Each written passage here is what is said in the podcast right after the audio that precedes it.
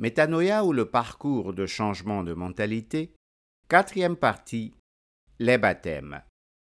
Les baptêmes font suite à la prédication de l'Évangile, à la repentance et à la foi en Dieu. Dans cette série d'études, on parle de baptême au pluriel car il y a le baptême dans l'eau ou baptême d'eau et le baptême dans le Saint-Esprit ou baptême du Saint-Esprit. Cependant, les croyants ignorent parfois tout du baptême dans le Saint-Esprit comme on le voit en Acte 19. Je lis Pendant qu'Apollos était à Corinthe, Paul, après avoir parcouru les hautes provinces de l'Asie, arriva à Éphèse. Ayant rencontré quelques disciples, il leur dit Avez-vous reçu le Saint-Esprit quand vous avez cru? Ils lui répondirent Nous n'avons pas même entendu dire qu'il y ait un Saint-Esprit. Il dit De quel baptême avez-vous donc été baptisés Et ils répondirent Du baptême de Jean. Alors Paul dit Jean a baptisé du baptême de repentance disant au peuple de croire en celui qui venait après lui, c'est-à-dire en Jésus. Sur ces paroles, ils furent baptisés au nom du Seigneur Jésus. Lorsque Paul leur eut imposé les mains, le Saint-Esprit vint sur eux, et ils parlaient en langue et prophétisaient. Ils étaient en tout environ douze hommes. Acte 19, versets 1 à 7.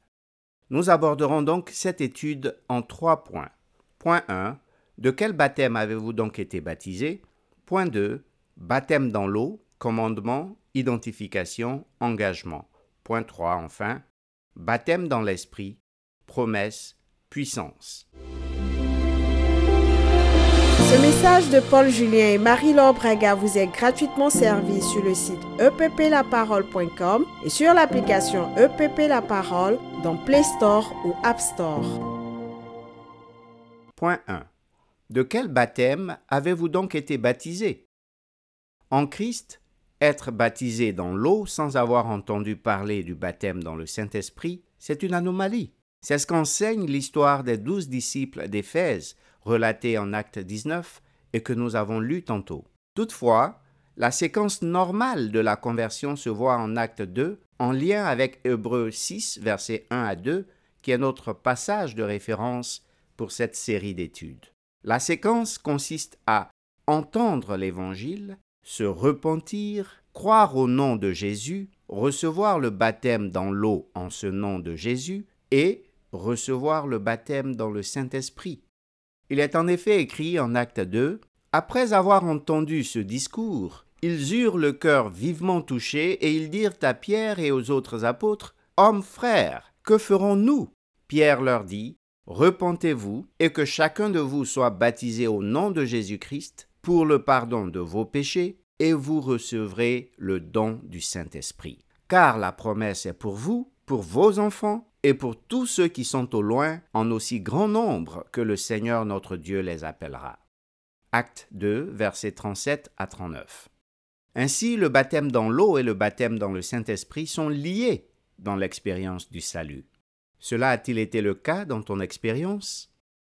Passons à présent au point 2. Baptême dans l'eau, commandement, identification, engagement. Baptiser vient du mot grec baptizo qui signifie plonger, immerger ou submerger. C'est d'abord un commandement du Seigneur à ses disciples concernant ceux qui croient l'évangile prêché. Les disciples ont reçu l'ordre de les plonger dans l'eau, au nom du Père, du Fils et du Saint-Esprit, selon Matthieu 28, verset 19, ou, suivant la pratique des actes des apôtres, au nom du Seigneur Jésus. À ce propos, il est écrit en Marc 16, verset 15 à 16, Puis il leur dit, Allez par tout le monde et prêchez la bonne nouvelle à toute la création. Celui qui croira et qui sera baptisé sera sauvé, mais celui qui ne croira pas sera condamné. Le baptême dans l'eau est aussi une identification du croyant à Christ l'apôtre Paul explique très clairement le sens et les implications de se faire baptiser dans l'eau. C'est mourir avec Christ, être enterré avec lui et ressusciter avec lui pour vivre une vie nouvelle en Dieu dans la victoire sur le péché.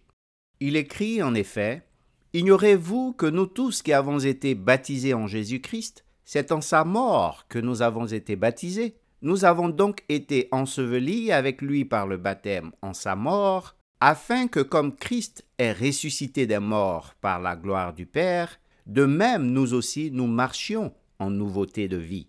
En effet, si nous sommes devenus une même plante avec lui par la conformité à sa mort, nous le serons aussi par la conformité à sa résurrection, sachant que notre vieil homme a été crucifié avec lui, afin que le corps du péché fût détruit, pour que nous ne soyons plus esclaves du péché, car celui qui est mort est libre du péché. Or, si nous sommes morts avec Christ, nous croyons que nous vivrons aussi avec lui, sachant que Christ, ressuscité des morts, ne meurt plus. La mort n'a plus de pouvoir sur lui, car il est mort et c'est pour le péché qu'il est mort une fois pour toutes. Il est revenu à la vie et c'est pour Dieu qu'il vit. Ainsi, vous-même, regardez-vous comme morts au péché et comme vivants pour Dieu en Jésus-Christ. Romains 6, versets 3 à 11. Enfin, tout comme l'apôtre Paul, l'apôtre Pierre parle aussi du baptême en rapport avec le péché, le salut et la résurrection, mais comme un engagement. Il dit cette eau était une figure du baptême qui n'est pas la purification des souillures du corps, mais l'engagement d'une bonne conscience envers Dieu et qui maintenant vous sauve, vous aussi, par la résurrection de Jésus-Christ qui est à la droite de Dieu, depuis qu'il est allé au ciel et que les anges, les autorités et les puissances lui ont été soumis. 1 Pierre 3, versets 21 à 22. Or, c'est justement le sang de Christ versé à la croix qui purifie la conscience selon qu'il est écrit. Si tel est le cas, le sang de Christ qui s'est offert lui-même à Dieu par l'Esprit éternel, comme une victime sans défaut, purifiera d'autant plus votre conscience des œuvres mortes, afin que vous serviez le Dieu vivant. Hébreux 9, verset 14, version second 21. Et voici la question pour toi. Ton baptême a-t-il été une expression de ta mort avec Christ de ton enterrement avec Christ et de ta résurrection avec Christ pour vivre en nouveauté de vie et servir Dieu avec une conscience pure? Et enfin, abordons le troisième point, baptême dans l'esprit, promesse, puissance. Le Seigneur Jésus-Christ est celui qui baptise dans le Saint-Esprit, nous révèle Jean-Baptiste, et l'apôtre Pierre atteste son témoignage en acte 2. Jean-Baptiste dit en effet, moi, je vous ai baptisé d'eau, lui, il vous baptisera du Saint-Esprit. Marc chapitre 1, verset 8. Et Pierre dit aussi, c'est ce Jésus que Dieu a ressuscité, nous en sommes tous témoins. Élevé par la droite de Dieu, il a reçu du Père le Saint-Esprit qui avait été promis, et il l'a répandu, comme vous le voyez et l'entendez. Acte 2, versets 32 à 33. Or, ce baptême du Saint-Esprit est une promesse de Dieu faite de longue date, comme le rappelle d'ailleurs l'apôtre Pierre face aux questions lors de la Pentecôte. Je cite Ces gens ne sont pas ivres, comme vous le supposez, car c'est la troisième heure du jour. Mais c'est ici ce qui a été dit par le prophète Joël. Dans les derniers jours, dit Dieu, je répandrai de mon esprit sur toute chair. Vos fils et vos filles prophétiseront, vos jeunes gens auront des visions, et vos vieillards auront des songes. Oui, sur mes serviteurs et sur mes servantes, dans ces jours-là, je répandrai de mon esprit, et ils prophétiseront. Acte 2, versets 15 à 18. En effet, c'est aussi en termes de promesse que le Seigneur Jésus avait parlé du Saint-Esprit en acte 1. Il est écrit comme il se trouvait avec eux, il leur recommanda de ne pas s'éloigner de Jérusalem, mais d'attendre ce que le Père avait promis. Ce que je vous ai annoncé, leur dit-il, car Jean a baptisé d'eau, mais vous, dans peu de jours, vous serez baptisés du Saint-Esprit. Acte 1, versets 4 à 5. Et en ce qui concerne la puissance, l'Esprit promis apporte aux disciples un revêtement de puissance pour être témoins de Christ comme cela se voit dès la Pentecôte. Le Seigneur Jésus avait dit, Et voici j'enverrai sur vous ce que mon Père a promis, mais vous restez dans la ville jusqu'à ce que vous soyez revêtus de la puissance d'en haut. Luc 24, verset 49.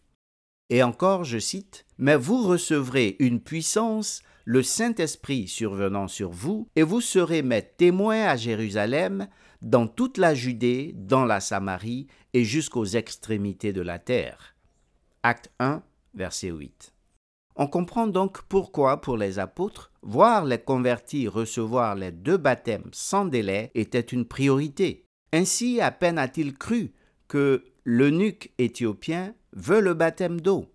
Il est écrit Comme ils continuaient leur chemin, ils rencontrèrent de l'eau. Et l'eunuque dit Voici de l'eau, qu'est-ce qui empêche que je sois baptisé? Philippe dit Si tu crois de tout ton cœur, cela est possible. L'eunuque répondit Je crois que Jésus-Christ est le Fils de Dieu. Il fit arrêter le char. Philippe et l'eunuque descendirent tous deux dans l'eau, et Philippe baptisa l'eunuque. Acte 8, versets 36 à 38. Cependant, Philippe, il tente à se limiter au baptême d'eau, non seulement ici, mais aussi en Samarie. En effet, Philippe avait fait beaucoup de miracles et de convertis en Samarie, mais son œuvre était incomplète concernant les baptêmes. Il est écrit Les apôtres qui étaient à Jérusalem, ayant appris que la Samarie avait reçu la parole de Dieu, y envoyèrent Pierre et Jean. Ceux-ci, arrivés chez les Samaritains, prièrent pour eux afin qu'ils reçussent le Saint-Esprit, car ils n'étaient pas encore descendus sur aucun d'eux. Ils avaient seulement été baptisés au nom du Seigneur Jésus. Alors Pierre et Jean leur imposèrent les mains et ils reçurent le Saint-Esprit. Acte 8, versets 14 à 17. Et toi, as-tu reçu les deux baptêmes après avoir cru? Que Dieu te bénisse et à bientôt pour Métanoïa ou le parcours de changement de mentalité. Cinquième partie, l'imposition des mains. Continuez d'étudier, pratiquer et partager la parole de Jésus-Christ jusqu'à son retour.